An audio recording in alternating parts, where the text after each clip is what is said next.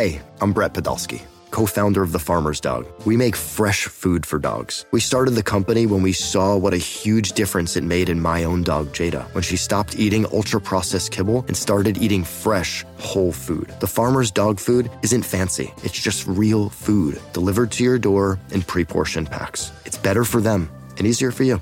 Get 50% off your first box at thefarmersdog.com slash podcast. That's thefarmersdog.com slash podcast. This episode is brought to you by Progressive Insurance. Whether you love true crime or comedy, celebrity interviews or news, you call the shots on what's in your podcast queue. And guess what? Now you can call them on your auto insurance too with the Name Your Price tool from Progressive. It works just the way it sounds. You tell Progressive how much you want to pay for car insurance, and they'll show you coverage options that fit your budget. Get your quote today at progressive.com to join the over 28 million drivers who trust Progressive. Progressive Casualty Insurance Company and Affiliates. Price and coverage match limited by state law. You're listening to the Upper Hand Fantasy Podcast. Now, here's your host, Faraz Siddiqi and Zach Rizzuto. So Mel Kiper had, you know, the Titans trading up to potentially take Richardson at three, right? Um, and then the Colts, you know, they're sitting at four. McShay had them trading up one spot to number three, which I think is a very likely scenario because right. they wouldn't want to take any chances if they have their guy, right? So, like, let's say they love Anthony Richardson way more than Will Levis. A mm-hmm. team can come in right ahead of them with Arizona. Because Arizona isn't drafting a quarterback at three.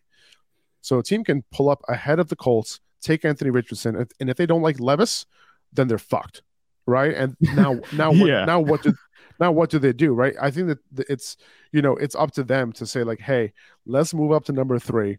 Let's not take any chances. Um, and let's grab our guy. If their guy is Anthony Richardson, there you go. If their guy is Will Levis, I don't think they have to trade up, right?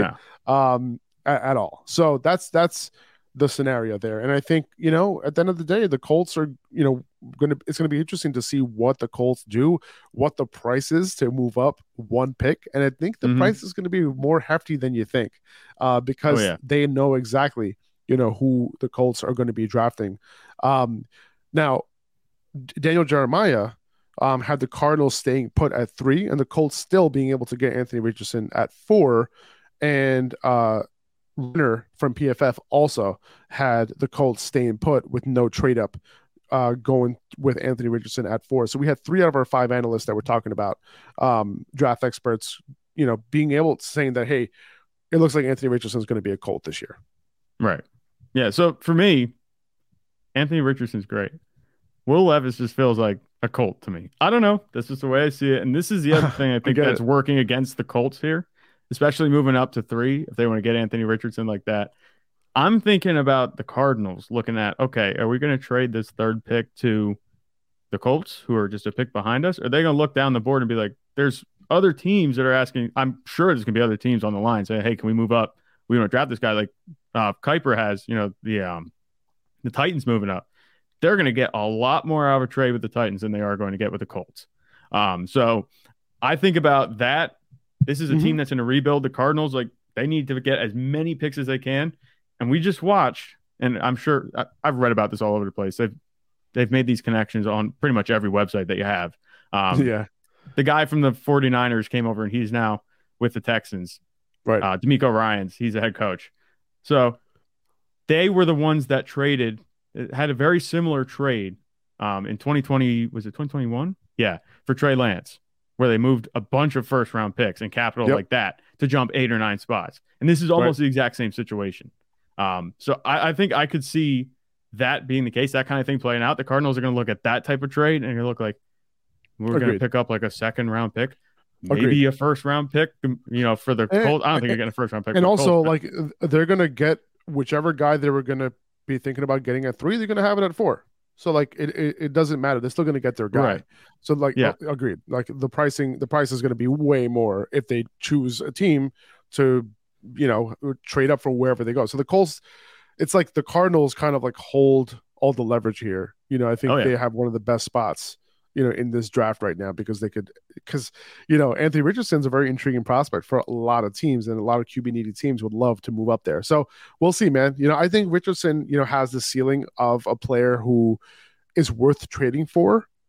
Yeah. I don't think that Will Levis is worth trading for, right? No. And if you look at um, the a couple a couple of these mock drafts for Will Levis, Todd McShay uh, had the Bucs trading up from 19 to 14 to get Levis, assuming that Levis is going to fall to 14. I think it's very possible that he does fall right. to 14. Um, but just trading up for Levis, I think we were talking about this before, is interesting. Yeah. Now, that's not the least feasible thing that we've seen in these mock drafts. I could see that happening. When you're sitting there as a Bucs with Baker Mayfield as a presumable starter for week one, Will Levis looks pretty attractive. You know, if you can trade up and go get him, right. that that's good. And, and by the way, D- Daniel Jeremiah had Will Levis going to the Bucs at 19 without even moving. So that's another right. interesting note. But anyway, go ahead. I, I I think that's going to be where he eventually he's going to end up. Maybe not the Bucs, but just yeah. in that range. You know what I am saying? I don't think he's going early with the rest of these quarterbacks. Like there's obviously the line drawn between CJ Stroud, Bryce Young, and Anthony Richardson. Then there's a big tier gap, and then there's Will Levis. And some people have Hendon Hooker in that Will Levis tier too. I don't really see it, but that that right. that's just me. Um, yep. But with Will Levis, I think if he goes to the Buccaneers, he'll be fine. I don't have very high expectations for him, but I don't think that's the worst landing spot possible for him. Um, I'm not going to be too intrigued as far as starting him this season unless he really lights it up. We'd be having a different conversation if he was in the draft last year because obviously he had a much better year in 2021 than he did 2022. But I, I think that Will Levis at 14, 19, anywhere outside of that top 12 or 13, I think makes the most sense. And then that brings us to Lance Zierlein's mock, where he has the Texans moving up to take him at seven, which makes absolutely no sense at all. Like if if oh, there's so much wrong with this mock. It, it, it makes me very annoyed. There's no way Will Levis is going to go at seven. Um, no one's trading up that high for him, let alone the Texans. It, it's just a mess of a mock on that one. Not only that, though, that means you're also passing up on who you know wh- whoever the Panthers pass up on, right? Like so, like if the Panthers right. choose CJ Stroud, then you're passing up on Bryce Young, and if they no. choose Bryce Young, you're passing up on CJ Stroud, and then you're going to give up capital to go get Will Levis, fourth, like maybe the fifth best quarterback in this class. and and and and not only that, like I don't I don't even like Will Levis. I don't even think he's that good of a prospect. Like you know where you, you know somebody who you know is kind of mistake prone, like doesn't make good decisions. He has an arm, definitely. Like he can make a lot of the throws that you need him to make, and can make some big plays. Has a you know big you know I don't know if you saw him recently, but dude, the the dude gained like thirty pounds of muscle in the past oh, like, really? month before the combine. dude is jacked. He is That's jacked. Crazy. Which probably it must be that, that mayonnaise his, in his coffee. Which probably and, and, and the bananas that he eats whole. Um, but like the, all that muscle that he packed on like has to mess with his throwing ability a little bit, dude. Like there's yeah. no way. Like the pliability is probably an issue at this point. Mm-hmm. Um, Tom Brady's probably rolling. I was gonna say rolling in his grave. He's not dead yet. He's just rolling in football sleep. terms. Just his sleep. Yeah, that's just all. his sleep. Not the grave. his football grave. Jesus maybe. Christ. Uh, Dallas buried no. him. I'm just gonna leave it at that. Dallas buried I'm happy go. about it. nice man. I, I I just I laid that up for you and you just slam dunked it. Love yeah. it. But but but with Will Levis, I don't. Uh, this is a terrible comp, but I'm just gonna go ahead and say it. Where did we hear about like you know questionable decision making and a strong arm before, and teams a team moving up to get him? Uh, Patrick Mahomes. It scares me because if he ends up being something like that, like we heard these same types of things for Patrick Mahomes going into 2017 draft, yeah. and they're saying this about Will Levis. I feel like people are just kind of leaving him out because Bryce Young and CJ Stroud and all these quarterbacks are here. Anthony Richardson is the next hot thing, flavor of the month. That might get him drafted higher than maybe he should be. I know he has the tools, but um, he, like we said, he needs to sit a year. Will Levis might be a sleeper for me. Like obviously he's not going to be I don't think he's going to be fantastic for in year one, but if he ends up going somewhere um, where he could sit, that wouldn't be a bad thing. Um, especially with um, eh, but in this in this mock where he goes to the Texans, he'd be starting right away. I don't trust that at all. And like we talked about, there's no team picking that needs a quarterback that's going to pass up Bryce Young or CJ Stroud.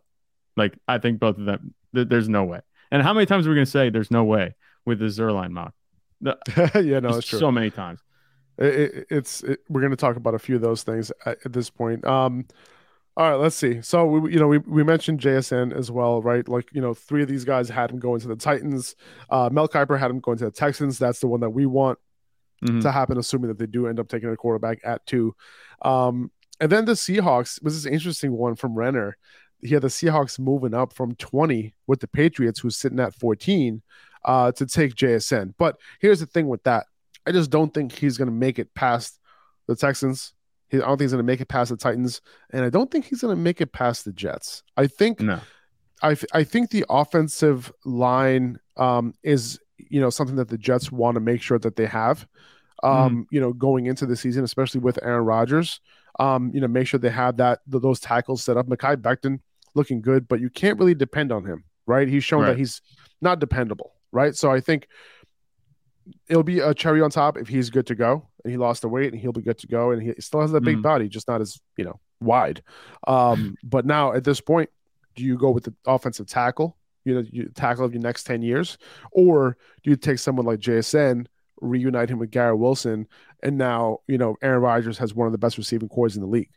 Right. And yeah. that's that's that's what you think about. So I, I'm saying all of that just to say that I don't think that JSN is going to be available to the Seahawks at 14. No, I don't think that's the case either. And you talk about the Jets. I was looking at the Jets as a spot, you know, for JSN. That's where he's going to bottom out. Because if JSN's there on the board and the Jets are sitting there, I think this is like a CeeDee Lamb type pick where they have absolutely no need a wide receiver to go this high, but they're going to take him anyway just because he's that type of player. You know what I mean? Um, so I, I think that would definitely be where he bottoms out. And like I said, most of our guys have him going 11 or 12 um, to Tennessee or in Houston in the one case. So I, I think that there's no way that he's going to drop that far out. There were rumblings that he obviously early, early on before the combine that he might fall a little bit look further in the uh, first round than it looks like he's going to now. But um, yeah, this move for Seahawks, it's a cool thought, but it's just not going to be something that we're going to see happen on draft night. I, I don't think so. I don't think he's going to make it past that that that point, especially because like wide receiver is a valuable position. So when you have somebody yeah. like like JSN c- coming in, I think it's just a situation where teams aren't going to pass up that talent. You know, at this point. Yep. Um, okay, picture this: it's Friday afternoon when a thought hits you. I can spend another weekend doing the same old whatever, or I can hop into my all-new Hyundai Santa Fe and hit the road. With available H-Track all-wheel drive and three-row seating, my whole family can head deep into the wild. Conquer the weekend in the all-new Hyundai Santa Fe. Visit HyundaiUSA.com or call 562 for more details. Hyundai, there's joy in every journey.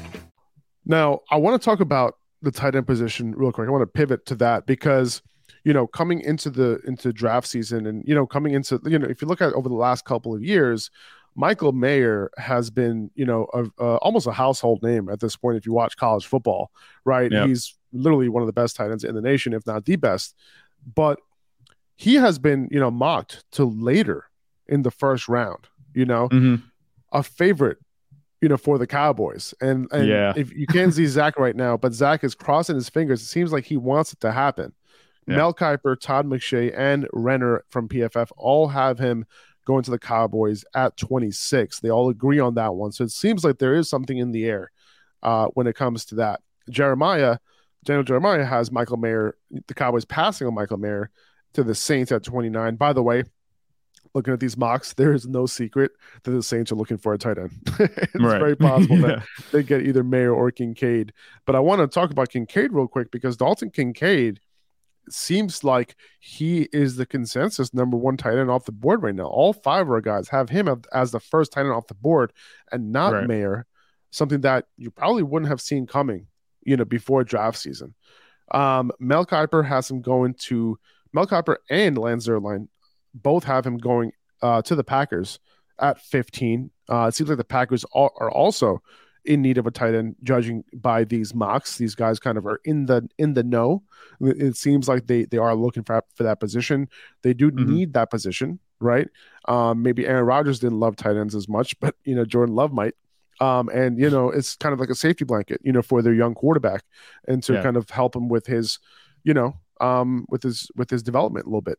So you have him, and then you know if it's not the Packers, uh, Renner has him going to the Chargers. They're also a team that needs a tight end.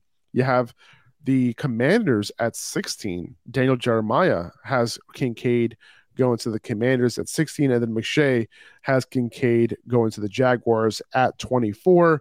You know, keep in mind that Evan Engram isn't necessarily a long term play for the Jaguars right now. He just signed the franchise tag, so most likely he won't be back with the team in 2024.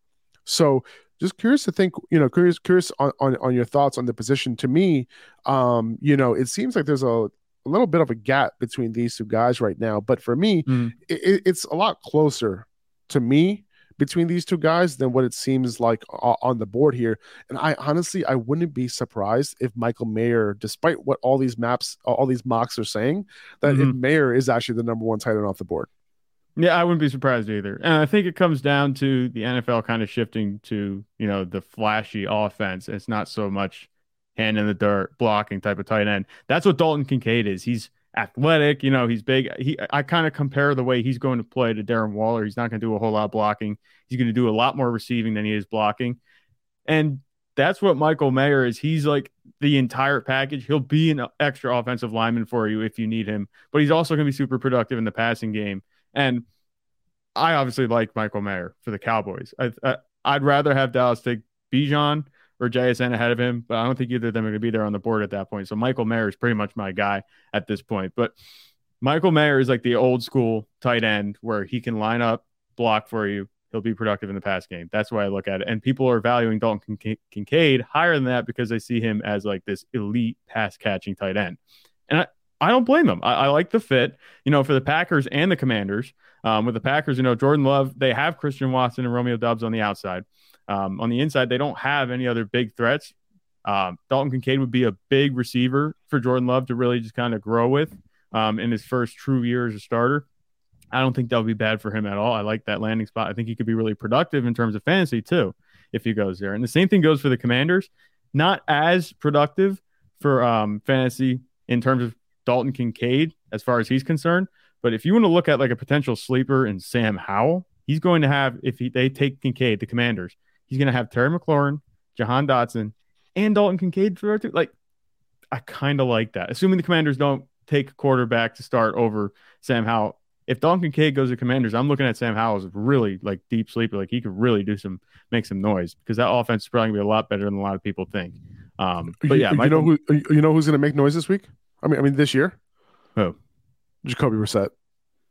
Oh yeah, I think so. You think I, he's I starting think, overall?